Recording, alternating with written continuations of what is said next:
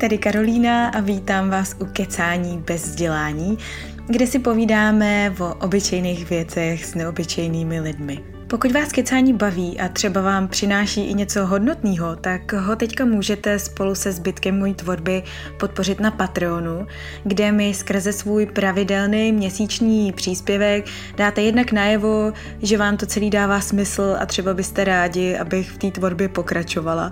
A druhá tím pomůžete nakrmit i naše hladový australský krky. Na oplátku za to ode mě dostanete exkluzivní patronský obsah, kterým jsou třeba moje pravidelní novoluní výklady nebo zpravodaje do ucha, kde řeším nejrůznější zákulisní věci a svoje myšlenkové pochody, anebo vám může ve schránce přistát opravdický pohled až od protinožců. Všechno tohle a další informace o tom, jak si můžete vylepšit svoji karmu, se dozvíte na patreon.com lomeno Karolina Kvas. Dnešní speciální dík pak Petře Stárkový a Jitce Šrůdkový. Dnešní díl kecání je tak trochu speciální, protože vznikl hodně narychlo a taky ho vypouštím mnohem dřív než normálně. A to proto, že máme tuhletou výjimečnou apokalyptickou korona situaci a já jsem si pro velký úspěch znovu pozvala Katku Bosenberg, se kterou jsme si nedávno povídali o naturopatii a autoimunitě. Naším plánem bylo povídat si hlavně o onemocněních štítných žlázy, ale vzhledem k palčivosti současné situace jsme se samozřejmě museli zastavit i u té koronavirové pandémie a zejména u tématu toho, jak v současné chvíli používat doplňky stravy, aby jsme si spíš neublížili, než pomohli. V dnešním kecání proto probíráme COVID-19 a to, jestli z hlediska naturopatie existuje nějaká prevence, kromě těch pořád dokola zmiňovaných rad ohledně osobní hygieny, co to je cytokinová bouře a jaký předejít právě správným užíváním doplňků stravy, před čím se mít na pozoru, jaký dávky vitamínů jsou ještě v pohodě a co už je možná trochu za hranou. No a potom si povídáme právě o onemocnění štítné žlázy, ať už jsou autoimunitního původu, anebo v uvozovkách normální. Rozebíráme celkem detailně mechaniku toho, jak štítka vlastně funguje a co všechno je při její léčbě vlastně ve hře. Katka nám poví, proč tyhle onemocnění postihují hlavně nás ženy, jakou roli v tom hraje těhotenství, No a pak rozebíráme třeba i houbnutí při hypofunkci štítky, protože to je veliký téma, se kterým spousta z nás bojuje.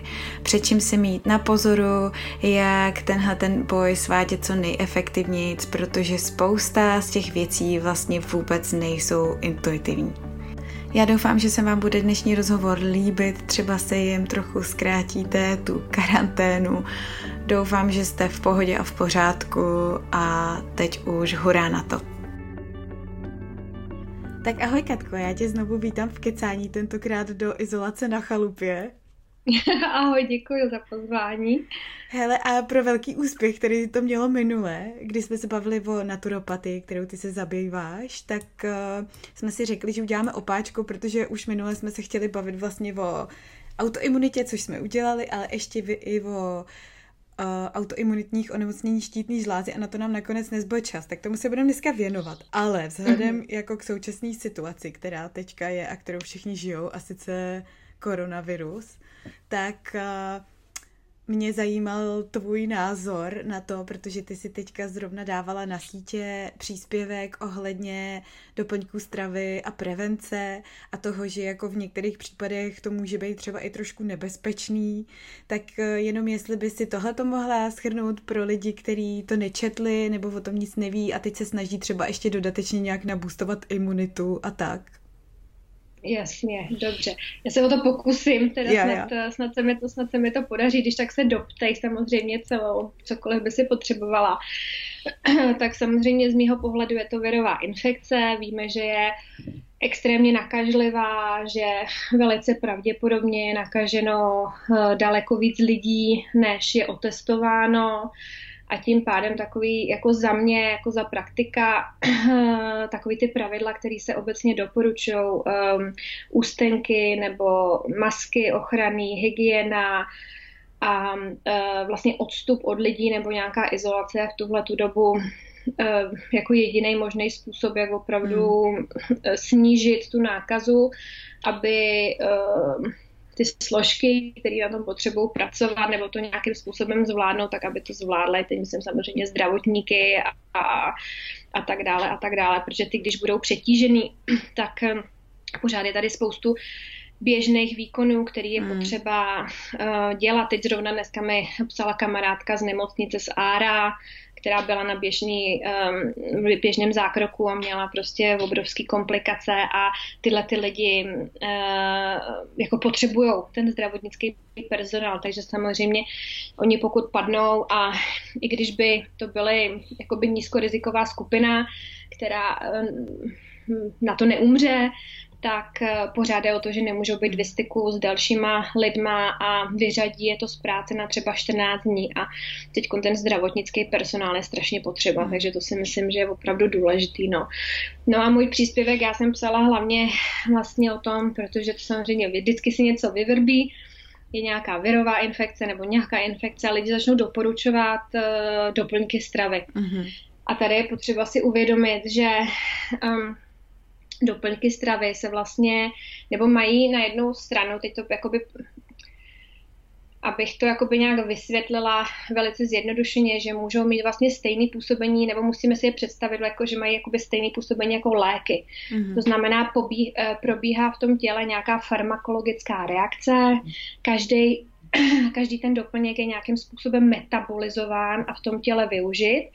A to, jak je metabolizován a to, jak je využit, um, záleží na uh, tom jednotlivci, který vlastně ten uh, doplněk konzumuje. Mm-hmm. Na jeho uh, genetickém nastavení, to znamená na jeho konstituci jako takový. Eh, to můžou být enzymy v játrech, enzymy v ledvinách, na jeho kvalitě mikrobiomu, na kvalitě jeho imunitního systému. Potom nám samozřejmě hraje roli ten životní příběh, to znamená, jak se ten člověk o sebe staral celý ten život ale nejenom jak se o sebe staral, ale jaký tam byly zátěže, operace, um, cokoliv dalšího, stres, to ovlivní vlastně ten zdravotní status, status člověka. No a uh, pak samozřejmě nesmíme zapomínat na to, uh, jestli se jedná o mladého jedince, staršího jedince, jestli bere nějaké léky, které vlastně můžou narušit působení toho doplňku nebo nějakým způsobem to ovlivnit. Mm-hmm. To znamená, že e, a my pořád, i samozřejmě, že už se začínají různě objevovat různé studie na uh, koronavirus, ale tohle je jeden, to je vlastně ze skupiny, jeden ze mhm. skupiny mm-hmm. SARS-2 je jeden ze skupiny koronavirů, těch závažnějších. Jinak doporučuji uh, video paní doktorky Pekové uh, z Telia Laboratories, který proběhlo, ne uh, biolog, virolog, takže tam to vysvětluje fakt krásně. To si myslím, je to asi 17 minut, takže fakt to stojí jako za schlédnutí. To tedy hodím A teď dokonce snad jsem ji viděla v DVTV. No, no, no. A, takže to já jako bych vůbec na tohle nekomentovala, ale um, teď tedy se jako už začíná objevovat, samozřejmě, že to všichni zkoumají, to, jak ten virus vlastně jakoby v našem těle působí. Nějaký parametry už jsou známý, nějaký jakoby receptorový vazebný místa a teda a teda. Takže ten, ta skládačka se pomalu skládá, ale pořád ještě nevíme vlastně stoprocentně co a jak. Hmm. To znamená, že tak za mne takové ta, takový ta běžný, eh, běžná doporučení. Dejte si hodně echinacej, nebo dejte si vitamin C, přesně abyste si jak podpořili tu imunitu, abyste si ji nabůstovali. Vlastně v některých případech můžou být kontraproduktivní. Mm. A přírodní medicína nebo klinická nutriční medicína není něco, co si člověk přečte na internetu. To opravdu studujete na vysoké škole 4 roky. Ty znalosti jsou detailní a já si myslím, že pouze lidi, kteří tohle vzdělání mají, tak by měli nebo tak jsou adekvátně jakoby vybavení, aby hmm těm radili a nezapomněli, hlavně nezapomněli na nic pro toho je, je, daného jedince a vysvětlili jim, jestli si teda ten doplněk stravy můžou nebo nemůžou vzít. Mm-hmm. Zase samozřejmě pro 90 nebo 8, 98% populace doporučení vyšší dávky vitamínu C nebo echinace nemusí být, nebo omega trojek nemusí být vlastně kontraproduktivní, nebo nemusí mít negativní účinky, ale pro ty 2% ano. A vy jim mm-hmm. opravdu můžete zhoršit zdravotní stav, protože vaše, oni vzali vaše doporučení, chci si posílit imunitu, je tady virová infekce, ale není virová infekce jako virová infekce a každý ten imunitní systém máme vlastně úplně jiné úrovni. Mm-hmm. A to je, to je potřeba, nad čím je potřeba přemýšlet. My nemůžeme přemýšlet jakoby takzvaně eh, redukcionalisticky, to znamená, mám eh, onemocnění a dám lék, tak jak prostě v některých případech ta konvenční medicína funguje. Ale my opravdu se na to musíme dívat holisticky. To znamená, mm. jak jsem říkala, konstituce, životní příběh člověka, jestli jí zdravě nebo nejí zdravě, jestli bere nějaké léky, jak se ten organismus chová. A teprve na základě toho může kvalifikovaný praktik doporučit doplňky stravy. Yeah. No, takže samozřejmě a viděla jsem spoustu opravdu spoustu a strašně mě to překvapilo i od relativně vlastně, jak bych řekla, uh, renomovaných jmén doporučení, které opravdu potenciálně můžou být nebezpečný. Jo. Hele, a třeba u toho vitamínu C, jako, jakou to může třeba nadělat paseku, ten vitamin C nebo echinacea, protože zrovna té, to C jsem měla pocit, že je v zásadě jako jedna z těch úplně nejneškodnějších věcí vůbec, jo, že hmm. jsem xkrát i já sama se dočetla na spoustě místech, že se jim vlastně nemůžeš předávkovat a, a tak jo, takže co to hmm. potenciálně může způsobit za komplikace? Uh, zase za mne, a to je můj osobní názor, který teda samozřejmě je podmíněný nějakými znalostmi a, a praxí. Uh, a teď se bavíme specificky zase o SARS-2. A to je ono. My vlastně nevíme, jak uh, se ten vir chová. Kdyby to byla normální chřipka, kterou už máme, um, influenza A, a nebo nějaké, nějaké jiné nachlazení, tak to, to už víme. Tohle, tyhle ty vlastně, tenhle ten proces chování um, toho patogenu už máme velice dobře popsaný. Hmm. Takže běžně uh, si můžeme říct, že doporučená denní dávka vitamínu C samozřejmě v České republice nějakých 90 až 120 mg, ale běžně výživový poradce nebo někdo, kdo se tomu do, uh, vlastně věnuje, vám doporučí třeba tisíc nebo až tři tisíce miligramů. No a v některých případech vám bude doporučováno klidně třeba 10 tisíc miligramů. Jo, takže je pravda, že třeba my považujeme za, protože na to nejsme zvyklí, tak veřejnost bude považovat za vysoké dávkování 1000 mg nebo třeba 2000 mg. Za mě je to relativně nízká dávka a uh, tuhle bych vlastně nepovažovala za e, nějak škodlivou. Jo, je to něco, co se dá rozdělit mm. do několika denních dávek, tak aby vlastně vstřebání bylo maximální, ten organismus se prosytil a pomáhal nám skrze vlastně ty prokázané mechanismy uh, fagocytózy a působil na makrofágy a leukocyty a neutrofily a tím pádem vlastně stimuloval určitá, um, určité metabolické uh, dráhy k nabuzení, uh, k nabuzení imunitního systému. A, takže to, určitě, e, to je určitě v pořádku. A samozřejmě teď třeba víme, že Uh, teď vyšly třeba e, ve spojitosti s, se SARSem 2, neboli covidem, teď už si byl teda přejmenován, uh, i studie, čínské studie, které teda poukazují na to, že vysoké dávkování vitamínu C může být prospěšné a může vlastně zabránit uh, jakoby šíření um, toho negativního efektu uh, na organismus. Ale to je nepřesná informace od vlastně člověka, který si jakoby špatně tu studii přečetl. Mm-hmm. Tohle bylo uděláno na SARS, 2003. Mm-hmm. Tohle nebylo uděláno ještě na COVID-19 neboli SARS-2 teď. Ty no. studie teprve probíhají, takže SARS už má na sobě nějakých 14-15 let výzkumu. Jo, to znamená, že můžeme předpokládat, že to bude potom podobný a doufejme, že to bude, že vysoké dávky vitamínu C víme, že dokážou jako spoustu super věcí, ale v tuhle chvíli, když neznáme přesný mechanismus, že je to jiný typ viru, je to jiný typ mm-hmm. patogenu pořád, i když patří do stejné rodiny, tak my nemůžeme předpokládat, že bude působit úplně stejně. Yeah. No a uh, víme zase, že uh, i uh, vitamin C uh, působí Eh, nejenom tedy na ty, eh, nejenom na ty makrofágy, jak jsem říkal, tu fagocytózu, to znamená, že nám vlastně jakoby, eh, když někde je nějaký patogen, tak on nám ho hezky zabalí a ten makrofág nám ho vyloučí z těla, přesně, z těla, přesně tak. Ale zároveň vlastně skrze stimulaci toho, toho ramena TH1, TH2. Takže TH1 v prevenci, když je oslabené a potřebujeme vlastně jakoby nějaké um, preventivní působení. To znamená, aha, mám, uh, jsem starší člověk. Promiň, přijde... promiň, jenom možná ano. dobrý dodat, že TH1, TH2 jsou různý imunitní odezvy těla, no pro ano. lidi, co to neví.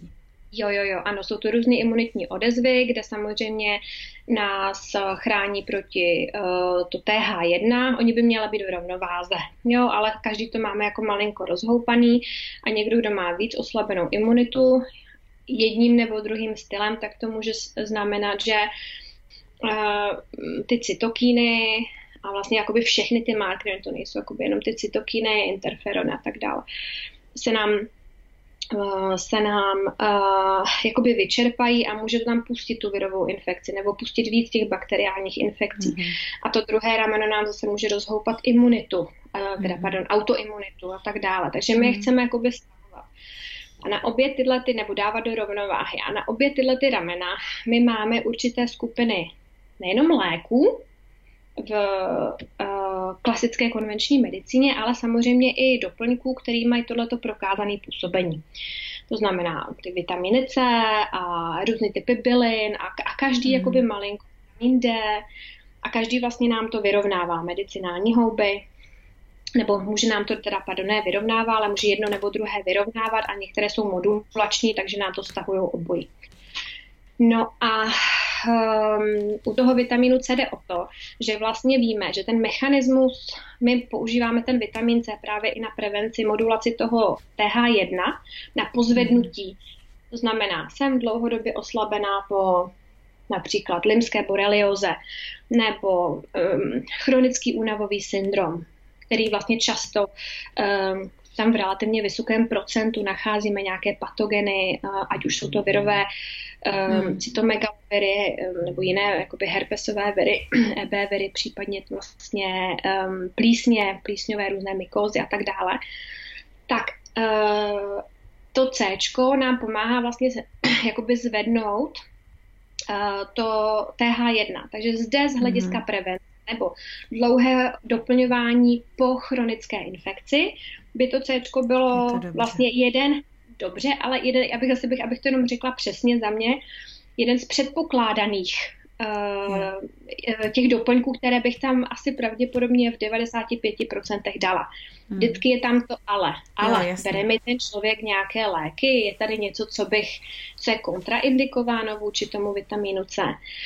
To, že vysoké dávky vitaminu C jsou bezpečné, je vlastně um, správná informace z hlediska toho, že se nám v těle neukládá, protože se mm. jedná o um, uh, ve vodě rozpustný vitamin. To znamená, to, co potřebujeme, tak to vymočíme. A já si myslím, že možná i, protože jsme nikdy neřešili takovouhle pandemii, nikdy jsme mm. neřešili to, že by se něco chovalo až tak nestandardně. Takže jsme žili, já bych řekla, v takovém relativně bezpečí toho, že můžeme mm. doporučit a vlastně to bude v pohodě, plus minus. Jo. A teď já myslím, že se skoro otevírá nová éra, yeah. uh, nebo pro nás jako pro praktiky, jak uh, zase opět se nám jakoby uh, ujasňuje nebo upřesňuje to, jak, to, jak je strašně důležitý dávkovat nebo předepisovat ty doplňky stravy individuálně. Hmm, jak je to kontextuální no, vlastně. Jak je to kontextuální, přesně. Hmm. No a samozřejmě potom se teda musíme dívat i na to, že kdybychom přestimulovali tu TH1 mm-hmm. a teď vlastně jste, jste v té rizikové skupině, tak uh, to C v některých případech by tím pádem teď neříkáme má, ale mělo možnost přestimulovat to TH1 a tím pádem spustit tu cytokínovou bouři, což víme, mm-hmm. že je mhm. jeden z mechanismů působení toho SARS-2 u těch Aha. oslabených Jo? Mm. Takže zde třeba, a zase tohle není v žádném případě za mě doporučení, který teď všichni by si měli naordinovat, um, to jako říkám dopředu, to je opravdu potřeba probrat individuálně, ale ve většině případů eh, byste se teď si myslím setkali s praktikem, který tohle jako tomu fakt rozumí a na, podíval se na všechny úly, že vám řekne 1 až 2000 mg v dělených dávkách by mohlo být v pořádku. Jo? Vždycky je tady to ale. Mm-hmm. Ta, i ta individualita, ten yeah. kontext, jak jsi říkala přesně. Uh, těch 10 tisíc, jak se doporučuje, nebo ty IV, to je to, co se zkoumá.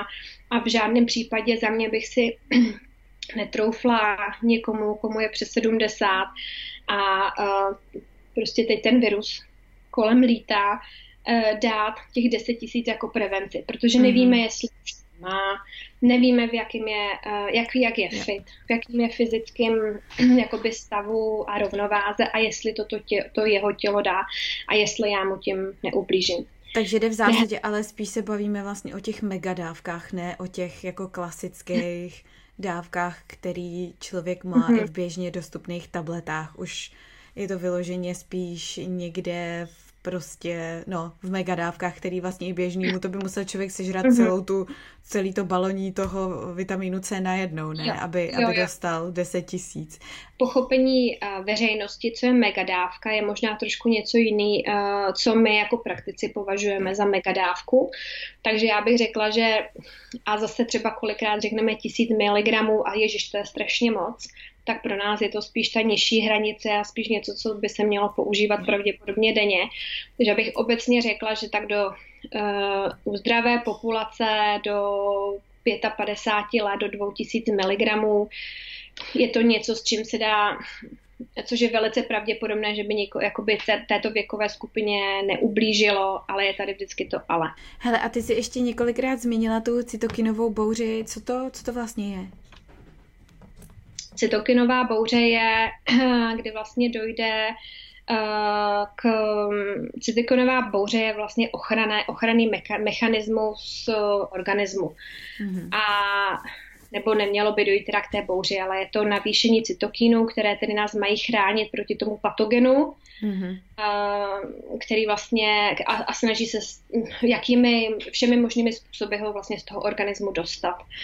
A problém u některých patogenů, a teď zase se nevyjadřuju přesně k jo. SARS-2 neboli covidu, protože to bych opravdu nechala na eh, odborníkách eh, virologie a tak dále, ale vlastně zdá se, že eh, tento virus se usazuje do hlubokých tkání, nebo teda podle těch, těch pitev, které, které se následně dělají, tak se usazuje nejdříve do hlubokých tkáních, um, tkání uh, dýchacího ústrojí neboli plic, tedy do, dolního, do dolní části, kde uh, může být vlastně, není detekován nějakou dobu, ale ta imunitní reakce už je spuštěna, spuštěna v tom organismu. Mm-hmm. A když je spuštěna, tak najednou uh, ten organismus vlastně dochází k tomu, že je přestimulován jo. a už vlastně není Jasně. schopen to regulovat. A protože už jo. není schopen vlastně ty cytokíny, které mají vlastně jak ochranou, ale zároveň je tam ta možnost té přestimulace tady až nebezpečnou, což vidíme u těch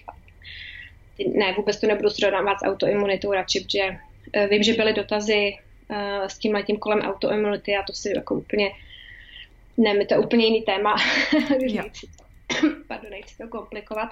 Takže každopádně může vlastně dojít k té přestimulaci a to tělo už potom není schopné to zvládnout. Jo. A dochází vlastně k, uh, k obrovské v těch tkáních, Potom vlastně to, k... promiň, tě přeruším, pak to vlastně funguje jako v tom zdravotnictví, kterýmu chodí moc pacientů a je málo postelí. Přesně, jo, jo, jo, ano, dalo by se to, jo, dalo by se to tak říct. To znamená, dochází ke kolapsu, dochází k velké vlastně poničení té tkáně a ty tkáně se vlastně jakoby rozloží. Takže a to mm. je ono, to jak vlastně dochází mm. k, uh, ke kolapsu toho orgánu a ten člověk následně umírá. Jo, no, jo. že to je bohužel prostě jakoby ta, ta a ne, ne vždy umře, samozřejmě, teda je tady. Já jsem teďka tady... chtěla říct, že teď bychom měli říct tak a tím to končíme na pozitivní notu. Uslyšíme se zase ne, ne, ne, ne, ne, všichni, kdo se do té cytokinové uh, bouře vlastně dostanou, tak uh, samozřejmě umírají, ale to, to už jsou ty, které jsou nazývány, že to je vlastně váž, že jsou že vážné nebo v kritické situaci. To je tam, kde to tělo opravdu bojuje maximálně a ti lidé pravděpodobně budou na ventilátoru. Hmm. A samozřejmě ta cytokinová bouře, to jsou, nejsou jenom uh, plíce, to jsou samozřejmě jako i jiné orgány. Pak prostě dochází ke selhání orgánů a to už záleží na tom, jak uh, bych řekla do určité míry, tak jak se ten člověk o sebe staral, hmm. uh, což zase nechci zlehčovat, jo, někdo má slabší imunitu, někdo prostě uh, na tom nebude, nebude mít jakoby tu konstituci tak silnou, jo, hmm. takže není to jenom o tom, jestli je to zdravě a dostatek mrkve a nepil tolik alkoholu, ale samozřejmě kuřáci nebo hm, lidé, kteří se o sebe tolik nestarají, tak budou mít vyšší eh, oxidativní zátěž, vyšší, vyšší zánětlivost těla, tím pádem ty ochranné mechanismy už budou vyčerpány nebo nebudou tak dostatečně silné, aby potom si poradili s tím patogenem. Eh, a to je zase obecně teda, jo, nebavíme se specificky o tom SARSu-2. No, no hele, takže... ty, jsi ten, ty jsi ten oslý můstek nechtěla využít, jo, ale naběhla jsi, tak já ho, já ho využiju s tím, že to nechceš srovnávat s tou autoimunitou. Uh, tak aby jsme, aby jsme to nějak propojili teda k té k štítní žláze uh, od tohohle toho, uh, od téhleté současné situace, protože to je téma, který jako zajímá spoustu lidí, protože um, lidi, kteří mě sledují, tak jsou převážně ženský a mm-hmm co se týče onemocnění štítní žlázy, ať už autoimunitní právě, anebo neautoimunitní, tak na to trpí vlastně převážně ženský. Ano. A tak se tě chci vyptat na to a možná začneme právě u té autoimunitní stránky, protože já jsem zjistila, že spousta z holek, se kterými jsem si o tomhle nějak psala, tak vlastně nevědí, jestli, když mají hypofunkci štítní žlázy, tak jestli jí mají autoimunitního původu nebo ne. Mm. A tak moje první otázka by byla asi, jak tohle se dá poznat, jestli to má ten autoimunitní základ a případně uh, jaký test si třeba vyžádat u svého lékaře mm-hmm. na to, aby se tohle dalo zjistit a jestli to jde jako rozeznat nějak i z těch třeba uh, symptomů už samotných mm. nebo, nebo ne. Ne, ze, ze symptomů jako takových ten klinický obraz spíš bude, jestli to je hypo nebo hyper, to znamená uh, nedostatečná funkce štítné žlázy nebo uh, naopak jakoby nadbytečná uh, funkce štítné žlázy, takže potřebujete krevní test, což se, hmm. to, což se, což se otestuje anti-TPO, anti-TG, Eh, to jsou eh, dvě protilátky, které se testují a ty, když potom vyjdou pozitivní nebo v nějakých pozitivních číslech, tak eh, vlastně jste považovány za tu autoimunitní, když ne, tak je to buď to jenom jakoby čistá hypofunkce nebo hyperfunkce. Ale zase z našeho hlediska i tu my si ještě dělíme, tak možná až k tomu potom, když tak dojdeme, tak poněvadž není, není léčení hypofunkce jako léčení hypofunkce, když tam ještě hrají roli jiné parametry. To potom můžeme jako zkoušet eh, všechny byliny a doplňky stravy, ale když nezacílíme eh, vlastně ještě jednu specifickou osu, tak eh, se vůbec nedokážeme posunout dál. A třeba ze svý vlastní praxe, kolika procentní bys řekla, nebo v kolika procentech případů bys řekla, že to ten autoimunitní původ má, oproti tomu, že to je čistě hyper nebo hypofunkce? Hmm. Jak je to běžný uh, vlastně? Já bych řekla, že to je docela běžný a ty procenta těžko říct. Eh, je pravda, hmm. že třeba co jako jsem se bavila se svými kolegy, tak každý to máme úplně jinak. Yeah. Že někomu projde pod rukama 95% autoimunitních štítní, hmm. štítných žláz a někdo zase to má nakombinováno. Yeah. Za mě těžko říct, jako kolik, kolik, ale je to, dá se říct, ta autoimunita je taková epidemie. Mm, je jako toho opravdu relativně hodně. A tam je možná teď taky důležitý říct vlastně, proč je důležitý to vědět, jako uh, protože teda předpokládám, že každá z těch uh, nemocí se léčí úplně jinak. Ty už si to teďko vlastně nakousla tím, hmm. jak jsi říkala, že i tu čistou hypu a hyperfunkci si dělíte ještě na nějaký pod uh, no, druhy no. svoje, veď? Uh, my u nás jo, to znamená naturopatie, uh, což tedy zase ještě opakuju jednou je odborný obor přírodní medicíny, který teda se studuje na vysoké škole. Není to, uh, což v Čechách vlastně ještě není úplně jakoby tak známá informace. Stejně tak jako lékaři funkční medicíny, tak my se na to díváme jinak, ale e, u klasické, jakoby ty konvenční, u konvenční medicíny, a to záleží vlastně v jaké zemi žijete, tak e, máte třeba troje nebo čtyři léky, které se dávají k regulaci a kolikrát na čistou hypo nebo jedna klientka to bude mít ten lék na čistou hypofunkci a jiná klientka bude mít ten samý lék na tu autoimunitu. Takže já tady zase nechci nějak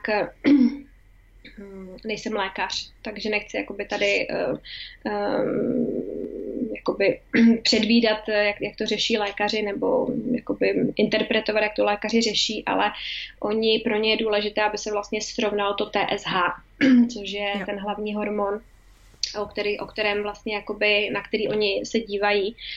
A srovnání toho TSH vlastně pro ně znamená, že ta štítná žláza funguje v pořádku, není potřeba ten hormon navyšovat a tím pádem potom e, není potřeba operace štítné žlázy, vyoperování, úplně vlastně vyoperování, kdy hmm. ta klientka ve většině případů už na té substituci vlastně musí být, e, musí být hmm. trvalé nebo stále.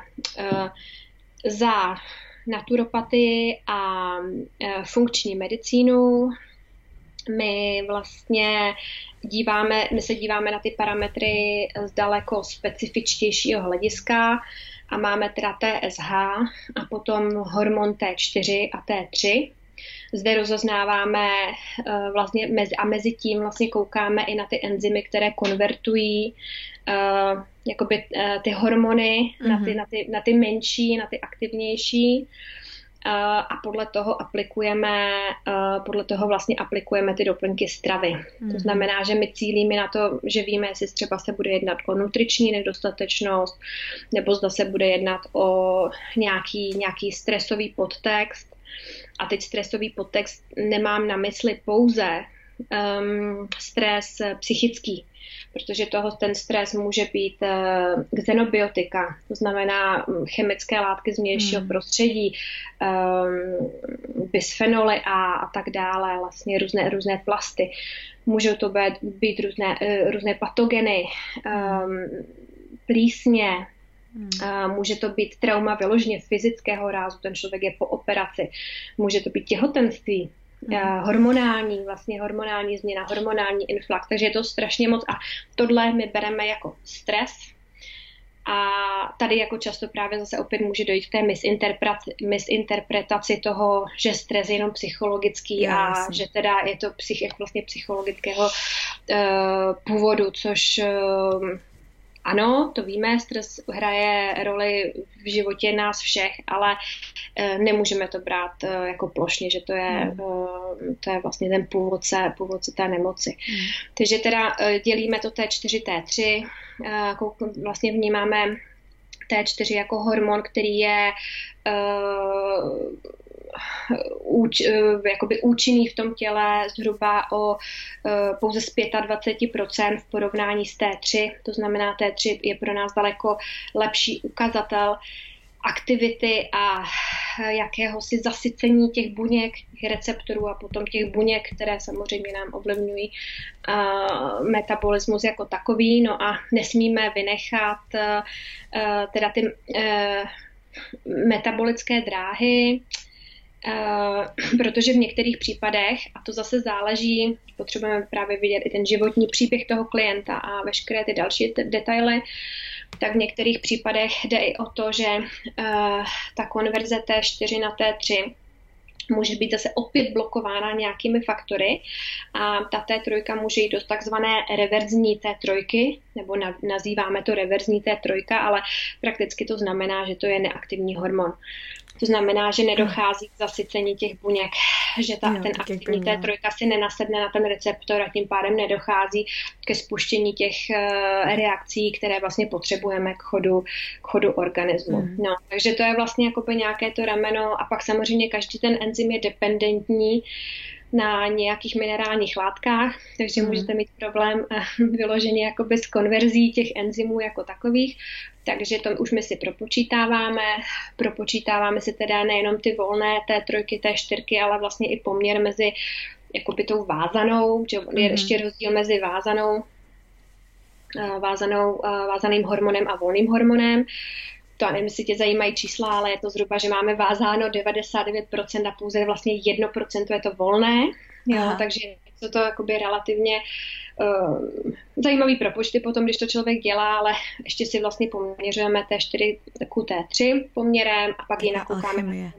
Trošku, ale je to to, co vlastně nám pomůže jakoby rozkodovat a rozklíčovat hmm. přesně, kde ten problém je, nebo aspoň um, hele, nemáme křišťálovou kouli, tak jo, hmm. ale když se to takhle zacílí a zaměří, tak si můžeme říct, aha, možná nemáte dostatek selenu, nebo chybí vám hmm. zinek. A to ještě si vlastně poměříme s doplňky stravy, který ty, ten člověk bere. Jestli to nějak třeba nadměrně nestrácí, jestli nemá hmm. nějakou patologii, která mu zabraňuje vstřebávání jo. tak jestli nebere nějaké léky. Jo, to je to hmm. individuální, jestli, nebo jestli dochází ke správnému zasycení, uh, prosycení vlastně nutriční, jestli má nutričně densní stravu, aby um, se doživil. Hmm. Jo. Takže tak, no. No a potom to autoimunitní rameno má přesně taky svoje specifika a ty jsou... Uh, těch jsme se bavili i minule no, vlastně, no, že? No, no, no. Že to Takže jsou tam různý spouštěče. Tak, a... tak. A ty jsi zmiňovala to, ty jsi zmiňovala to těhotenství. Myslíš, že to je jako je, je třeba jeden z těch hlavních faktorů, proč na ty onemocnění štítní žlázy trpí především ženský? Nebo jak, jak tohle to vnímáš, že, že to je jako o tolik častější ano, u žen? Jo, ano, je to zhruba jedna ku deseti, nebo ještě, ještě možná víc než jedna ku deseti u žen a určitě vlastně ten faktor jsou hormony. Hmm. Takže je to jeden z faktorů, který nemůžeme opomíjet a, ty, a to je právě zase ten individuální přístup, který potom bude, že bude žena, která má ať autoimunitní nebo normální, nebo teda ne normální, ale primární hypofunkci štítné žlázy a um, bude mít problém, ale co bylo co bylo předtím, než nastal ten problém. Jo, to jaká je, jaký je ještě ten její, její životní příběh. Je to člověk, který má myomy, cysty, bolestivou hmm. menstruaci, Eh, nebo si prošla několika potraty, nemůže otěhotnět. Hmm. Takže tohle všechno jsou faktory a zase individuálně jiné u každého. A teď, kdybychom měli zabřednout do těch ženských hormonů, tak to bude část tři, si necháme na příště. Tak to samo o sobě je vlastně strašně složitý, protože uh, můžeš mít provázanost mezi různým vlastně poměry mezi estrogen, progesteronem, teď yeah. to bude um, ovlivňovat zpětná vazba, negativní zpětná vazba vlastně uh, um, hypotalamu a hypofýzy. No je to jako, fakt se na to, je to, yeah. ale jako za mě hrozně zajímavý, protože člověk, hmm. když pochopí tu biochemku a každou metabolickou dráhu, tak ono to vlastně složitý není. Jo, yeah. jenom nad tím člověk musí přemýšlet. Řekne, aha, tady ty enzymy mi nefungují tak, jak mají, tady mi to nekonvertuje, tady je pravděpodobně nějaký blok, čím je ten blok způsoben, mám tady 10 možných, 15 možných vlastně spouštěčů, očkrtávám si to, bavím se s tím klientem, snažím zjistit co a jak. A vždycky se dopátráme třeba k nějakým třem, čtyřem oblastem, který my už třeba dál jako nerozkódujeme. A potom je to o tom, že se spolu bavíme, říkáme si, jak to je mm-hmm. a zkoušíme jako jedno po druhém a je to nějaká spolupráce vlastně mm. s tou mhm. klientkou, abychom, uh, abychom tomu přišli na kloub. No, protože oni existují testy, ale pak třeba už na něco ty testy jako ještě neexistují, nebo už je to takový detail, který fakt je tak na tak individuální bázi, že je potřeba spíš, aby ta klientka stylem pokus omyl vyzkoušela, jestli nám něco zabere nebo nezabere. Hmm. hmm. A je to teda uh, to těhotenství tím, že je to najednou taková hormonální bouře pro to tělo, tak to prostě něco vyhodí z rovnováhy a pak člověk po porodu skončí s hyperfunkcí, mm-hmm. nebo to, to bývá častěji, čím mám pocit, než jí máš uh, příliš aktivní tu štítku po porodu, to během těhotenství zase naopak pod uh, hypofunkční, Hypo. že jo? No, a je to, jo. teda, je to teda na základě toho tý najednou, ne nerovnováhy, ale prostě té změny vlastně mm-hmm. celkem jako radikální v tom těle? Já bych jako za mne, eh, zase nejsem lékař, ale za mne já bych řekla, že ano, protože těch hmm. hormonálních, eh, ten hormonální influx je obrovský, to tělo se chová vlastně prakticky velice nestandardně hmm. po dobu devíti měsíců To je určitě jeden aspekt. Potom musíme zase nutně uvažovat nad genetikou té ženy mm. jako takové, to znamená, může tady hrát roli uh, vůbec vlastně ta konstituce, uh, jak ta žena je schopná metylovat. Uh, nedostatečná metylace je... Co to znamená? Jo. Eh, nebo metylace jako taková, nebo správná metylace je předpokladem k udržení těhotenství. To znamená, když budu mít enzymy, které vlastně nedovolují um, takzvané metylace, což je předávání metylačních skupin MH3, zase to asi nikoho nezajímá, ale, ale je to něco, co vlastně ovlivňuje. Ovlivňuje to správný přepis uh, genetické informace. Aha, jo? Jednoduše, to znamená, já budu podme, podmetylovaná, to znamená, že mi nebude fungovat správně Uh, nyní víme asi o šesti enzymech, které hrají roli v, v metylaci ono jich určitě zase bude za pár let ještě víc, ještě budeme Takže si zjišťovat něco dalšího. efektivitu nějakých enzymatických procesů, jo? Nebo... Eh, sníží to efektivitu toho, jak se vlastně předá ta aktivní látka, kterou eh, ty jo. potřebuješ, k tomu, aby se ti správně napsalo, přepsalo DNA a tím pádem vznikla jo. zdravá buňka. Jo. No, takže což je například ten vitamin uh, B9, neboli uh, známa pod názvem kyselina listová. Mm-hmm. Já slovo kyselina listová úplně jakoby tak nemám ráda, zase jakoby jenom specificky z toho mm, prakti- hlediska praktika, protože kyselina listová je za mě syntetický, syntetická vlastně B9, mm. ale spíš se bavíme o aktivní látce zvané metylfolát, mm. kterou najdeme právě v zelenině, proto by ta žena předtím, než se otěhotně, tak by měla mít ty zeleninové saláty se hmm. špenátem nebo rukolou nebo nějakými zelenými listy, brokolici a tak dále. No. Tak, uh, a nebo potom bere ty doplňky stravy, které hmm. vlastně mm. už ten metylfolát obsahují a tím si zajistí, že uh, ta metylace je nějakým způsobem vyživená a zrovna tohle rameno, které by potenciálně bylo oslabené, kdyby nám na to ta konstituce neboli genetika poukazovala, tak máme ošetřeno. Tak to je ten jeden aspekt. Potom hmm. je samotné vyživení toho organismu jako takové. Pak si musíme uvědomit, co to vlastně tělo nabírá, to miminko, ten plod. A ono, hmm. ono si nabírá toho jako samozřejmě strašně moc. Takže nejenom, že nám v nadbytku, si, za devět měsíců vlastně z, hmm. z tohohle se vyvine 3,5, 3, 3,5 kilové uh, dítě, tak jenom si vem vlastně to dělení buněk, ke kterému dochází vlastně ten hmm. extrémně rychlý růst hmm. a tím pádem zase ten nárok živin, který hmm. uh, je potřeba. To znamená, uh, jedna věc je, že my teda jsme ten přenosný inkubátor, takže vlastně to memčo plus minus bude v pohodě. Jo, to mimo vždycky si nabere ten organismus, to mimo je přednostný, to znamená, ono si nabere to, co potřebuje a my teda bohužel ale právě, když um, nebudeme do, dostatečně nutričně zasycení, tak eh, to může skončit tím, že například tou hypofunkcí nebo hmm něčím jiným. Hmm. Jo? Budou nám chybět uh, uh, určitý minerální látky a je strašně zajímavý, že specificky vlastně to miminko si nabírá uh, železo, a mimo jiný vlastně eh, ta anémie je relativně častá, mikrocytická teda, mikrocytická anémie je relativně častá u eh, těhotných žen, takže nabírá si železo, protože není schopné si ho v prvních měsících vůbec tvořit, nabírá si zinek, nabírá si měď, a to jsou, to jsou, a tyhle to vlastně ještě ke všemu, tyhle ty tři uh, minerály a jod další. Hmm. Takže tyhle ty čtyři minerály jsou nezbytně nutné uh, pro funkci štítné žlázy. Mm. Jo, takže ono si je nabere, protože je potřebuje pro svůj kognitivní vývoj a mm. vlastně i jiný nějaký um, dráhy, no ale tobě budou chybět. Jo, nebo a to jsou vlastně i, to jsou vlastně teda i minerály a prvky, které jsou většinou v těch těhotenských vitamínech, ne?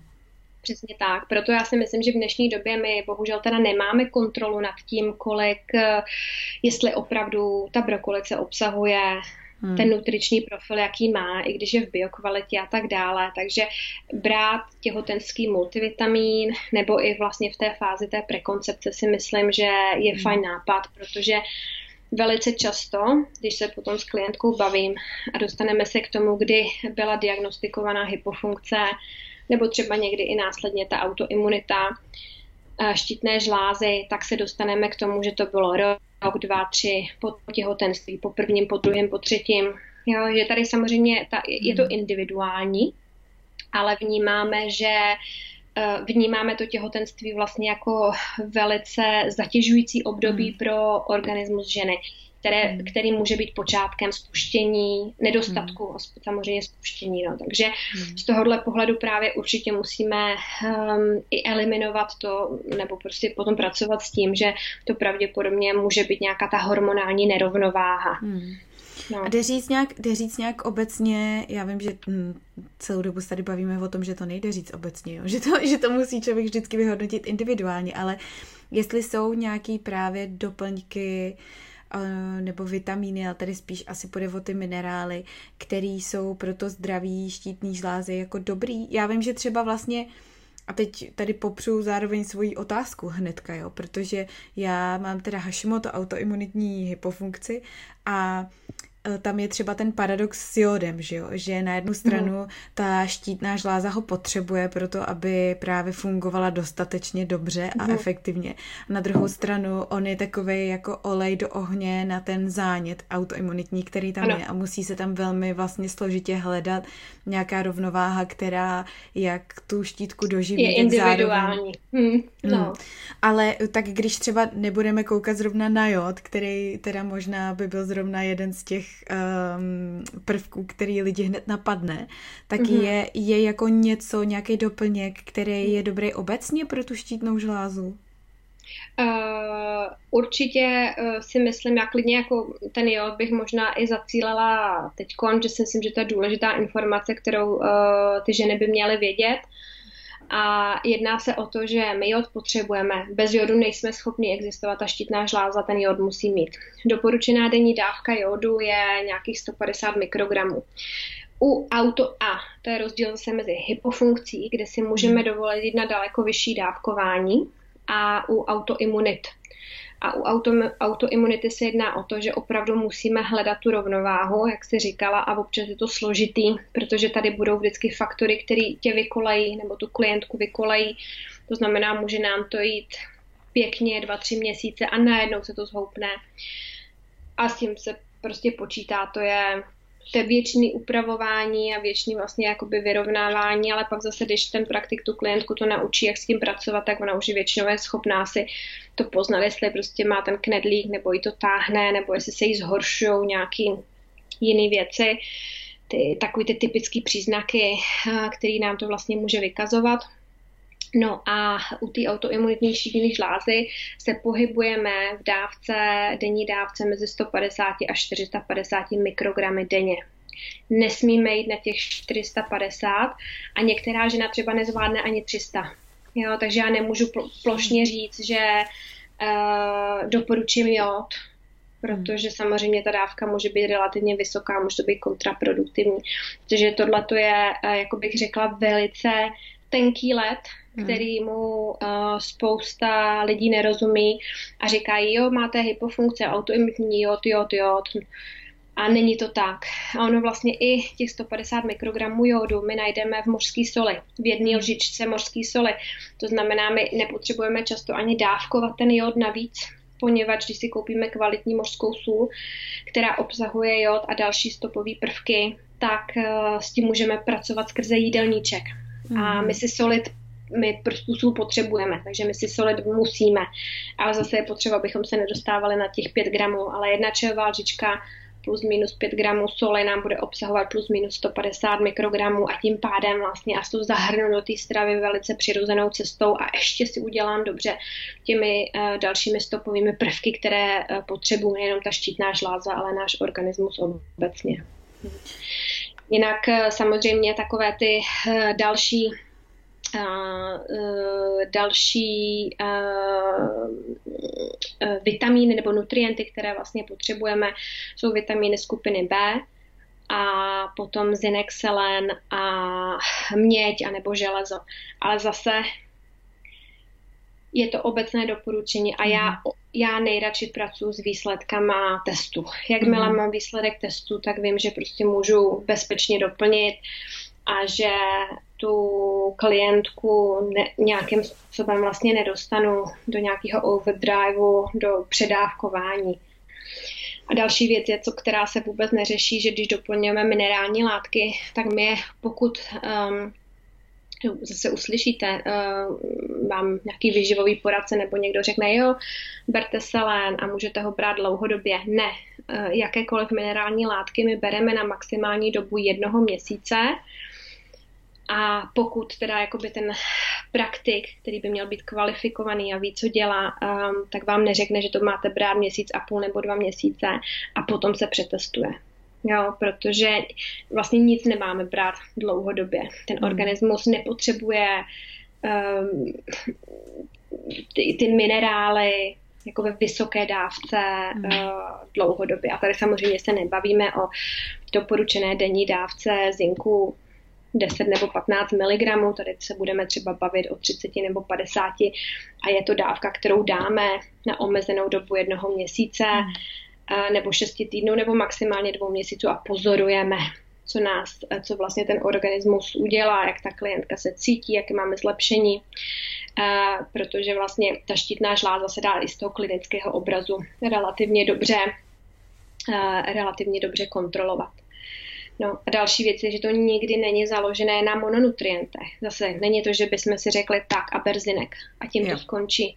To, to koktejl je to vždycky, vždycky všechno je zasíťováno, všechno ovlivňuje všechno, takže minimálně tam uh, vlastně je potřeba hledat doplňky stravy. A dneska už hmm. jsou ty kvalitnější, kde budeš mít zahrnutý ty Bčka, ty minerální látky v nějakém poměru a můžeš to vlastně bezpečně brát třeba dva měsíce. Hele, je z tvý zkušeností něco, co ty uh, klientky s těma problémama štítný žlázy něco spojuje? Ne. Teď, teď mě nic nenapadá, myslím, že ne, že opravdu po každý to je hmm. úplně něco jiného. Někdy najdeme, uh, přijde klientka a má autoimunitní štítnou žlázu a zjistíme, že maminka má autoimunitní ulcerózní kolitidu. Jo, takže vidíme vlastně ten, ten prolink té auto, in, in, uh, autoimunity skrze, uh, skrze tu rodinnou linku. A mamice to šlo do střev a klientce to jde uh, jakoby do té do štítnice. Um, jindy je to uh, po, po těch porodech, je to hmm. častý. Uh, vidíme, ta třeba vy, uvidíte takový ten jakoby stres. Jo, ta klientka je bohužel a to je zase jako ta dnešní moderní doba. Je doma chudák zavřená s tím dítětem. Hmm. Do té doby, nechci říct chudák, to ne, jako být matkou si myslím, že je no, úžasný. ale chudák, přiznejme si to. jo, jo, jo, já občas tam čtu ty tvoje posty a musím se smát a říká to, si říkám si, ty ta úplně to píše to, co já si myslím zrovna. No, jako děti je úžasný a když večer usnou, člověk, jo, jo. Um, tak máš Takže... teďka konečně klid vždycky od tak... od večera do desíti. jo, jo, přesně, přesně. Takže uh, určitě to je, víte, jako má, ta žena má třeba nějakou kariéru, chodí s kamarádkama ven do divadla a, a pak najednou je to dítě a samozřejmě tohle všechno, to dítě je první, to úplně přebere váš uh, život a uh, člověk opravdu si ty priority musí úplně přerovnat v té hlavě a odevzdat se. Uh, a tomu dítěti vlastně na dva, tři roky. A hmm. taky i kvůli tomu, aby se z něj stal dobrý člověk, že jo, není to jenom jako, že se o něj starám, mám uh, kojím nebo měním plenky, prostě chceme ho vychovat, aby z něho opravdu vyrostl jako kvalitní, uh, kvalitní člověk ve společnosti, nebo takhle já to aspoň vnímám, takže tohle potom jakoby samozřejmě je ta priorita, ale ta žena ztrácí jakoby sama sebe, hmm. což je strašně těžký, no a mám klientky, který uh, to takhle jako na rovinu řeknou, hele, já už si nemůžu s kamarádkama zajít, manžel v noci spí, ten to celý prochrápe, ten vůbec prostě neslyší, když to dítě řve a samozřejmě nám se spustí všechny tyhle mechanismy, že dítě se v postilce otočí, my jsme hned z hůru, takže to je desetkrát za noc, máš narušený spánkový rytmus, eh, hmm. to tělo se adaptuje, ono je strašně jako šikovný v tomhle ale tenhle ten zase stres, hmm. jak fyzický, tak psychický, hmm. A kolikrát zase ne psychicky, že by ta žena z toho byla jako ve stresu, ale že je věčně v pozoru.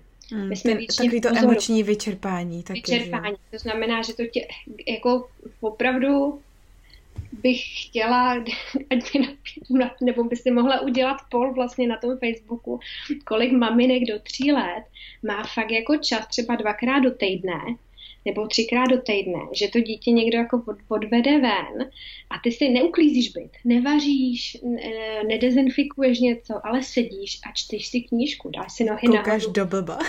no přesně, no to ne, dítě, dítě někdo odveze ven, jdou si hrát, buď to teda v kočáru, nebo se jdou hrát na hřiště, no luxujeme, uklízíme. No a ještě, ještě je tam taky ten, taky často nepopsaný a zapomínaný element toho, že i když je to dítě pryč a ty máš konečně tu chvíli, tak stejně na něj vlastně myslíš a teď přemýšlíš nad tím, co se tam venku děje a jestli jsi nezapomněla jim dát svačinu a že teďka oni určitě, a nebo že ten člověk, který ho vzal ven, tak ti imrvére volá a kde má kalhoty? A kde má boty? Jo. a kde má čepici? A co jim mám koupit k jídlu.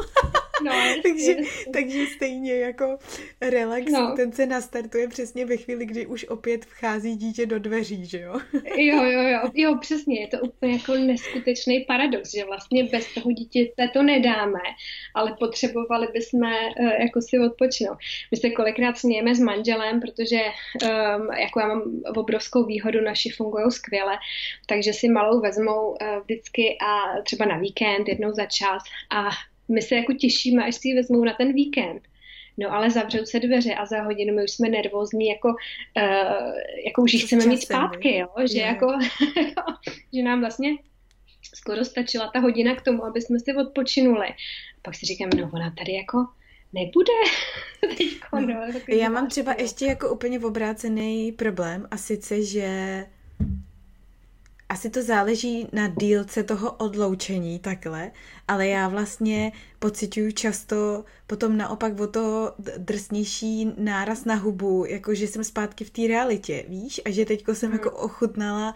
Ochutnala to, že jsem za chvilku sama a můžu si dělat svoje a najednou mě to něco naruší, nebo co něco, dítě mě to hmm. naruší prostě, s čím, že zase najednou má ty svoje potřeby a všechno musí, hmm. musí jít stranou. Že vlastně no. pak někdy paradoxně je mi líp v situaci, kdy mám toho času na sebe míň, ale není to takový šok, pak ten návrat zase zpátky, jako. Jo, no, jo, souhlasím, hmm. no. Hmm. Já myslím, že to fakt máme těžký, že nevím, eh, před 100-150 lety, tak ty děti vyběhly eh, takhle tady na té vesnici ven a hráli si ve skupině a vlastně to bylo takový, jako že ty starší se starali o ty malí a my jak to teď fakt jako nemáme a jsme v těch strašně těžký na tu psychiku, pak samozřejmě spousta z nás musí pracovat. Uh, a teď je tady pořád jakoby takovej ta, vyvažuješ. Uh, v té školce řádí nějaká viróza, tak ji tam odsaď prostě vytáhnou, budu jí mít doma, ale neudělám tu práci, nebo ne, nemůžu prostě obstarat ty věci, které potřebuju a je to opravdu věž, věž, takový prostě jakoby věčný stres. No, to jsem přesně vlastně... teďka, to jsem přesně teďka si říkala a psala jsem to, myslím, na Instagram, že jako možná přežijem koronavir, ale já skončím na psychiatrii, prostě až, až jo, to, to bude všechno u konce. Jo, ty to jsou skvělé posty teď, jako ty rodiče přesně, jak přežijou koronavirus, přežijem, jak přežijem se být doma se 14 dní s dětma. Jo, no. Hmm. no je, to, je to prostě, je to, no, je to je to rodičovství, no. no a, a do toho ještě člověk řeší pak třeba právě vyčerpání, že má štítnou žlázu, eh, no. nefunkční a to hmm. vlastně byla další věc, na kterou jsem se tě chtěla zeptat, jako je třeba něco, co bys um, zase mohla v rámci možností obecně doporučit ohledně třeba problémů, který mají lidi s váhou, eh, když, když mají tu hypofunkci a teď třeba jsi ještě navíc mm. po porodu a máš nějaký kila navíc a mm. o to hůř to všechno jde.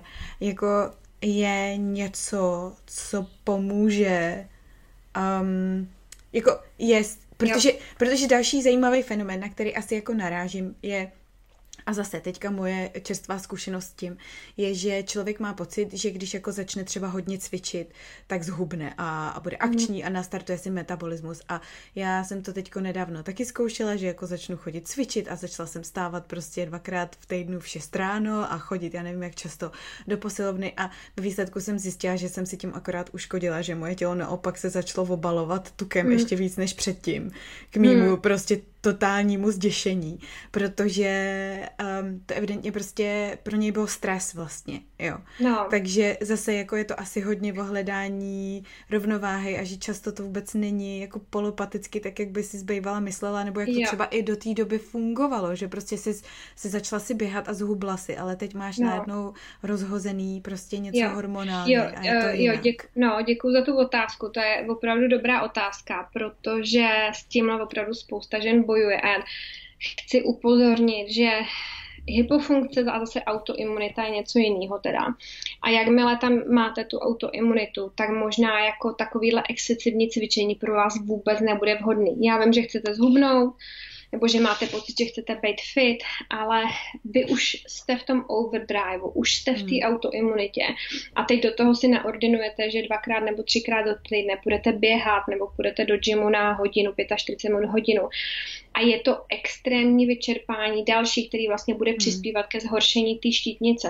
A teď hmm. záleží, kudy to půjde, ale přesně může se rozjet to, že začneš přibírat na váze, nebo se zhorší ty parametry vlastně, hmm. uh, půjdeš na kontrolní test a najednou to TSH bude úplně někde jinde, najednou vlastně, jo, nebude ta konverze těch enzymů eh, ne, pardon, těch um, hormonů taková, jaká by, jaká by měla být. Takže s tím letím cvičením, na, jakoby eh, extrémně, fakt opatrně, s někým se poradit a daleko častěji jako je vhodnější cvičení typu pilates nebo yoga, a nebo jo, jasně, zaběhat si do lehkého zapocení 20 minut, nebo na páse 20 minut, ale žádný extrémy. Jako u té autoimunity bych byla, nejdřív ten organismus je potřeba vyživit a srovnat a potom třeba to tělo tam jakoby postupně dostávat.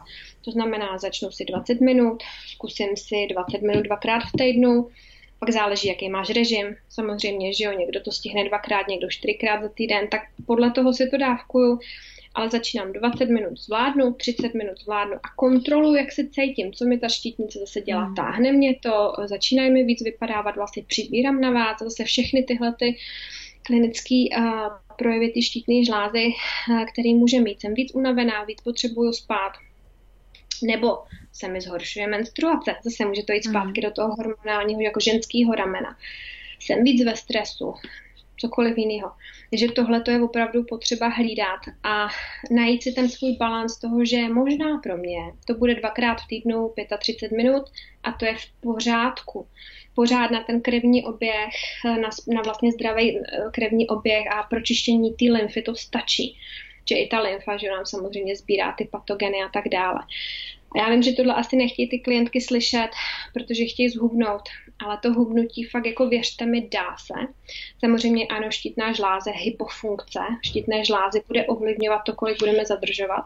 Hmm. Za prvý je, že ta žena bude zadržovat víc vody, takže my můžeme vlastně jako praktici pracovat s eh, rovnováhou toho vodního hospodářství. Hmm.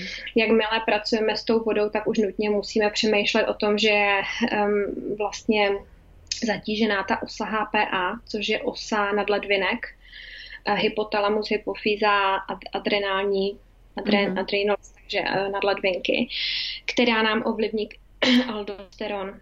A aldosteron vlastně nám trošku, jakoby, ne trošku, ale reguluje to hodní, vodní hospodářství. Takže já zase už praktik to, že jako mě to hází tím letím směrem, tak vím, že budu muset pracovat s bylinama, které mají adaptogenní působení nervíny, hmm. ale i nutričními látkami, které vlastně pomáhají stavět ten hormon jako takový. Hmm. Takže už zase mi to jakoby dává indikaci něčeho, musím nutně zkontrolovat jídelníček, aby třeba tam nebyla, že často ty ženy si ještě začnou jíst jinak. A možná hmm. zase to je, a to je úplně jiný aspekt a vlastně práce sama o sobě, aby ta žena správně jedla pro svůj typ, Hmm. Teď, to víš, všude, bezlaktozová, bez lepku, eh, paleo, eh, všechno možný. A no, to samozřejmě... narážíš přesně i na to zase, co jsme spolu řešili naposledy, že no. vlastně já jsem taky přepla ještě s tím cvičením vlastně na paleostravu, která jako ve většině případů se i doporučuje u autoimunitních hmm. onemocnění, že je skvělá a mě to prostě absolutně nevyhovovalo. Na mě to hmm. bylo zřejmě hmm. jako moc tuku a no Uh, no. A vlastně je mě líp jako na stravě, která obsahuje aspoň nějaký mm. komplexní sacharidy. Prostě ano. zjišťuju, že na to fungují fakt nejlíp, když jim od všeho trochu, no. No a z tohohle, a to, a to je přesně ono, jo, z tohohle důvodu bychom měli být strašně opatrný uh, ohledně těchto tvrzení, že hmm. máte autoimunitní štítnou žlázu, dejte si paleo, nebo jeste bez lepku, nebo bez laktózy. Ano, zase my předpokládáme, že to je vhodná dieta, pro relativně vysoký procento těchto klientů, ale já nemůžu říct, že je to takhle pro každýho. Jo, a to je za mě nezodpovědná péče praktika nebo výživového poradce, který tím letím způsobem pracuje, protože tomu klientovi opravdu může ublížit. Hele, a myslíš, že třeba u té stravy je to tak, že jako uškodí nebo neuškodí tomu člověku, když s tím prostě trošku experimentuje, když si teda jako zkusíš prostě třeba na měsíc na, je, na paleo, dejme mm-hmm. tomu, jo. A prostě sleduješ, co se děje a jak se při tom cítíš. Mm-hmm. A když ti to nevyhovuje, tak zase zkusíš něco jiného. A nebo právě vzhledem k tomu stavu, že prostě ten organismus je už svým způsobem rozhašený, rozhozený, tak to úplně dobrý není a, mm-hmm. a je lepší se Přesně. s někým poradit. Te, te, teď, teď to řekla, záleží jak, jak až jsem vyčerpaná, jak jsem unavená, jak až ta autoimunita je závažná.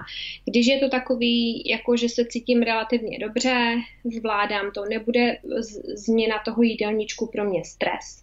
Mm-hmm který teda potom mi bude jakoby zhoršovat tu osu HPA, ten kortizol a tak dále která přímo pak nám ovlivňuje tu štítnou žlázu. Tam je velice jakoby to propojení skrze uh, s tou štítnicí je tam jako opravdu úplně napřímo. Uh, takže proč ne, ať se to vyzkouší, ať se vyzkouší, co mu funguje. Ono to i tomu praktiku, a my tak, taky vlastně fungujeme, že my potřebujeme, aby kolikrát ten klient si vyzkoušel měsíc hmm. na, na nějaký dietě, jestli tam ten výsledek bude. Ono je fajn mít testy HLA, B27 a řešit autoimunita a tohle a teď různý samozřejmě jiný markery a všechno, ale ne vždycky ten člověk má možnost si tohle nechat otestovat nebo finanční možnosti, anebo ten lékař, jo, samozřejmě mu to nepředepíše, tak uh, proč ne? Jo, hmm. takže když, když není úplně vyčerpaný, extrémně hmm. unavený, když to není matka, která má jedno, dvě, tři děti a to záleží, jak to zvládá a teď ještě by si měla začít vařit úplně nějak jinak mm. a to, to, to, by, to by jako mohlo rozhodit. Mm. Jo, že je potřeba si říct, zvládnu to, je to pro mě zatěžující, jak já to vnímám, že si teď nebudu moc měsíc mm. dát ten lepek prostě koupím si jiný chleba a neřeším to, nebo řeším to, že mi to nechutná a budu si všem stěžovat a, a tak dále. vlastně. Jo, a tak, jo. Hmm. Takže uh, my víme nějaký parametry u té autoimunity, že ten lepek opravdu tam hraje roli v 95% případů. I ten kravský kasein jednička. Hmm. Pak když mám negativní uh, tu HLA B27, tak uh, občas ten kasein dvojku tam můžu vrátit. To znamená, že tam můžu vrátit kozí ovčí výrobky, anebo tak v Austrálii to je úplně to v pohodě ten, jerseyský a dvojkový. To HL, no. to je nějaký ten gen, který předurčuje, jestli dobře člověk tráví uh, laktózu, veď? Nebo ne, ne, ne, to jenom určuje nám to jakoby predispozici reaktivity autoimunity. Jo, aha. Jo, je to vlastně takové, no, no, no, no. Ale a my víme vlastně díky nesčetně studiím, který vlastně jakoby právě zkoumali, uh, zkoumali tenhle ten marker, že lidi, kteří ho mají pozitivní, tak špatně reagují na ten lepek a mají daleko yes. vyšší procento mm. akasein jedničku, což je klasický kravský mlíko, který tady teda jakoby máme a výrobky teda z něj. A, a vlastně zhoršují se jim potom ty autoimunitní mm-hmm. projevy. No, mm. takže to je to je k tomuhle, ale jo, ať si vyzkouší, takže je to třeba bezlepková, která se mm. používá bezmlečná, kasein jednička teda, ta dvojková je často v pohodě, ale hele, já mám klientky, který um, lepek jí a jsou v pohodě. Ale Mají konec konců i já jeho do jisté míry toleruju. Já to teďka no. jako na sebe vlastně pozoruju v poslední době i trochu víc tím, že vlastně najednou tu štítku cítím, že jí mám jako nateklou a že když se něco děje, tak mě to právě tahne, jak se to mm-hmm. zmiňovala předtím. A teď s tím právě trošku experimentuju, že jsem zjistila, že to mám většinou horší večer a že když si třeba dám skleničku vína, tak mě to úplně začne mm-hmm. prostě najednou pnout. A že když si dám za ten den nějaký větší množství lepku a není to jako, že se mhm. zobnu někde něco, ale je to vyloženě už jako jídlo, tak mě to taky mhm. tahne. Ale když je to no. trošku, tak, tak to prostě necítím vůbec. Jo.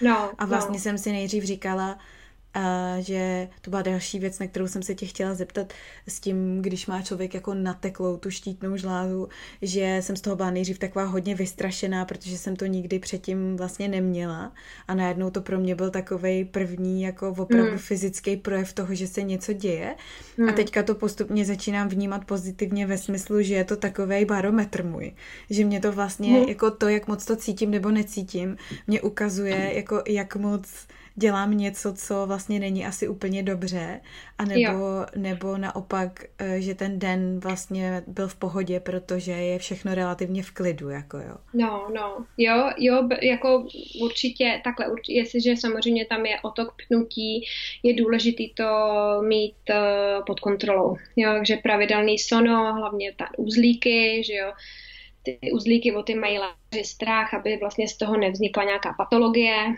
aby jako kar, karcinom, uh, takže oni to chtějí vlastně mít pořád jakoby pod kontrolou, třeba co 6 měsíců. Občas se stane, že ten uh, uzlík vlastně jakoby bio, udělají biopsy a uh, dávají na rozbor a podle toho vlastně potom i předepisují, předepisují tu léčbu, takže Uh, jo, s tím lepkem, jak to říkáš, já si myslím, že to je, um, nebo i s tím vínem, to je, a to je zajímavý, to je zajímavý příklad, vlastně jak se k tomu může postup, přistupovat individuálně.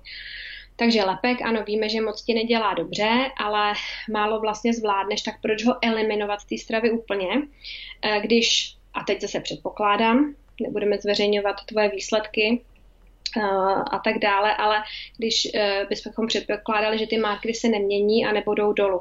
To znamená, jsi schopná tolerovat trošku lepku a je evidentně, a nebudeme ti limitovat jídelníček, to je strašně hmm. důležitý, jo.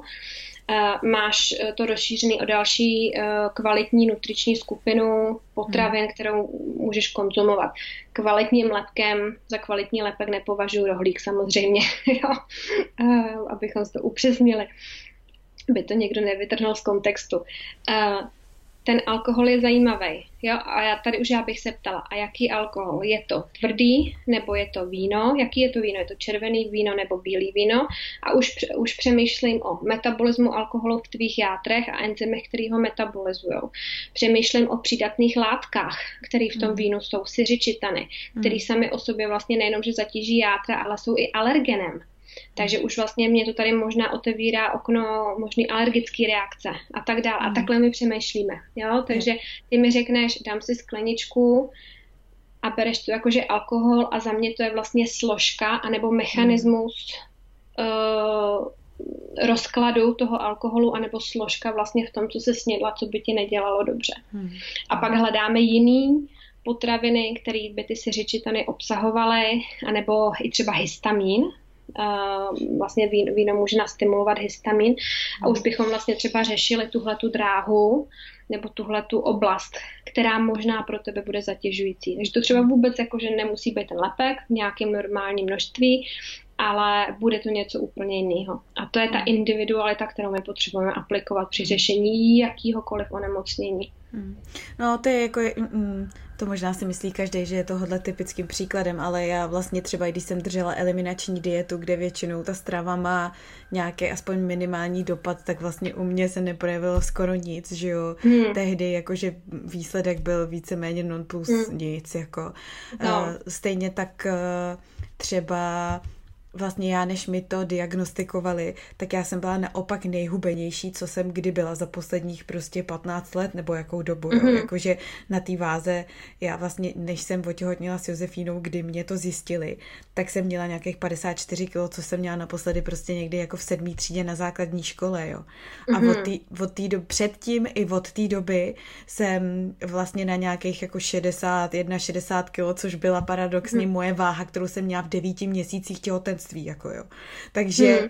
takže a to už jsem měla ne, nemedikovanou hypofunkci štítný žlázy, jo, když jsem ne, nebrala léky, když mi to, když mi to zjistili, jo.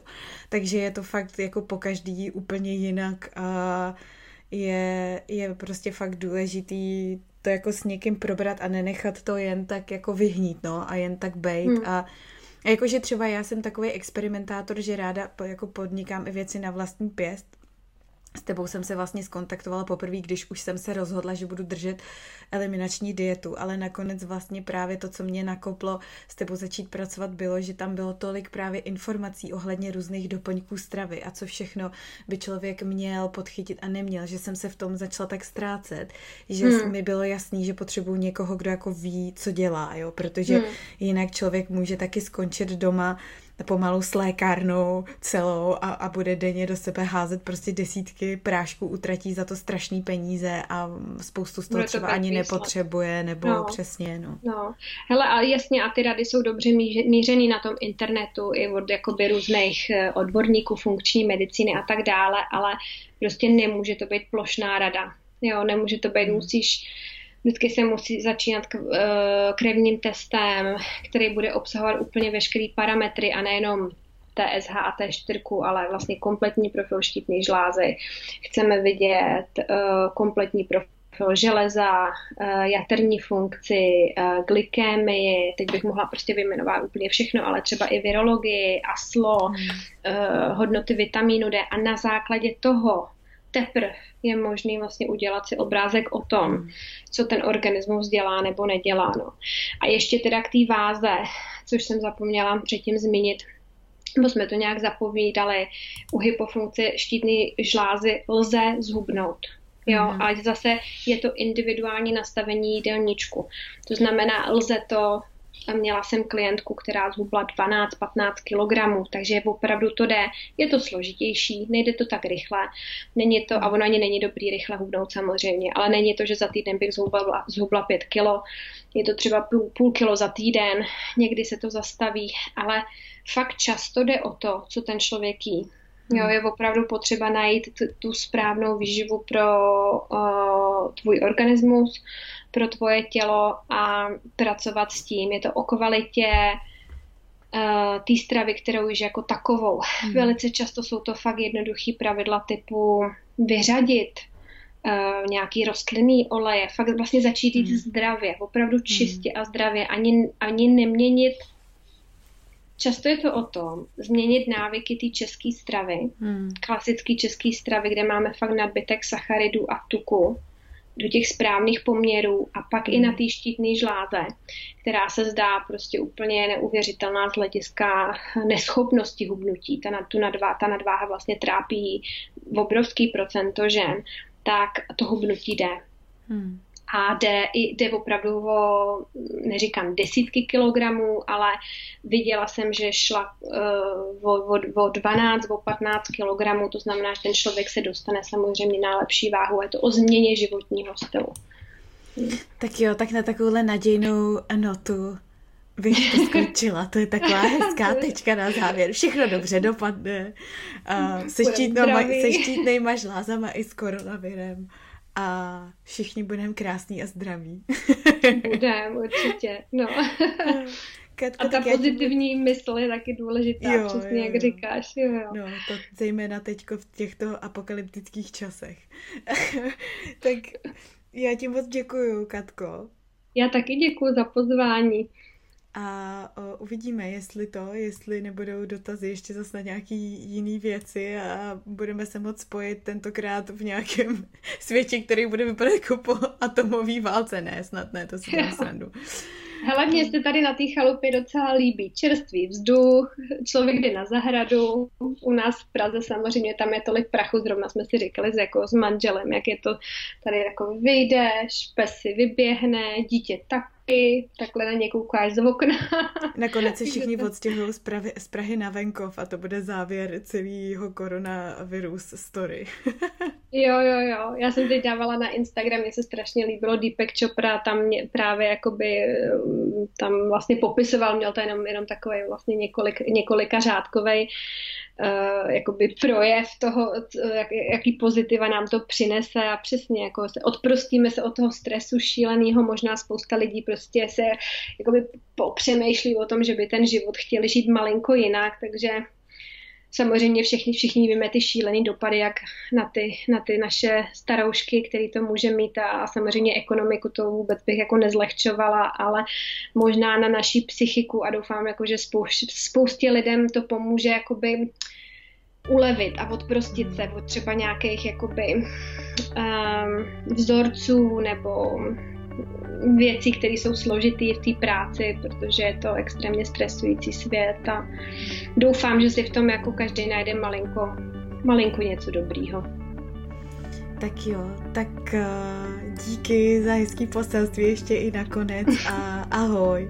Ahoj, děkuju.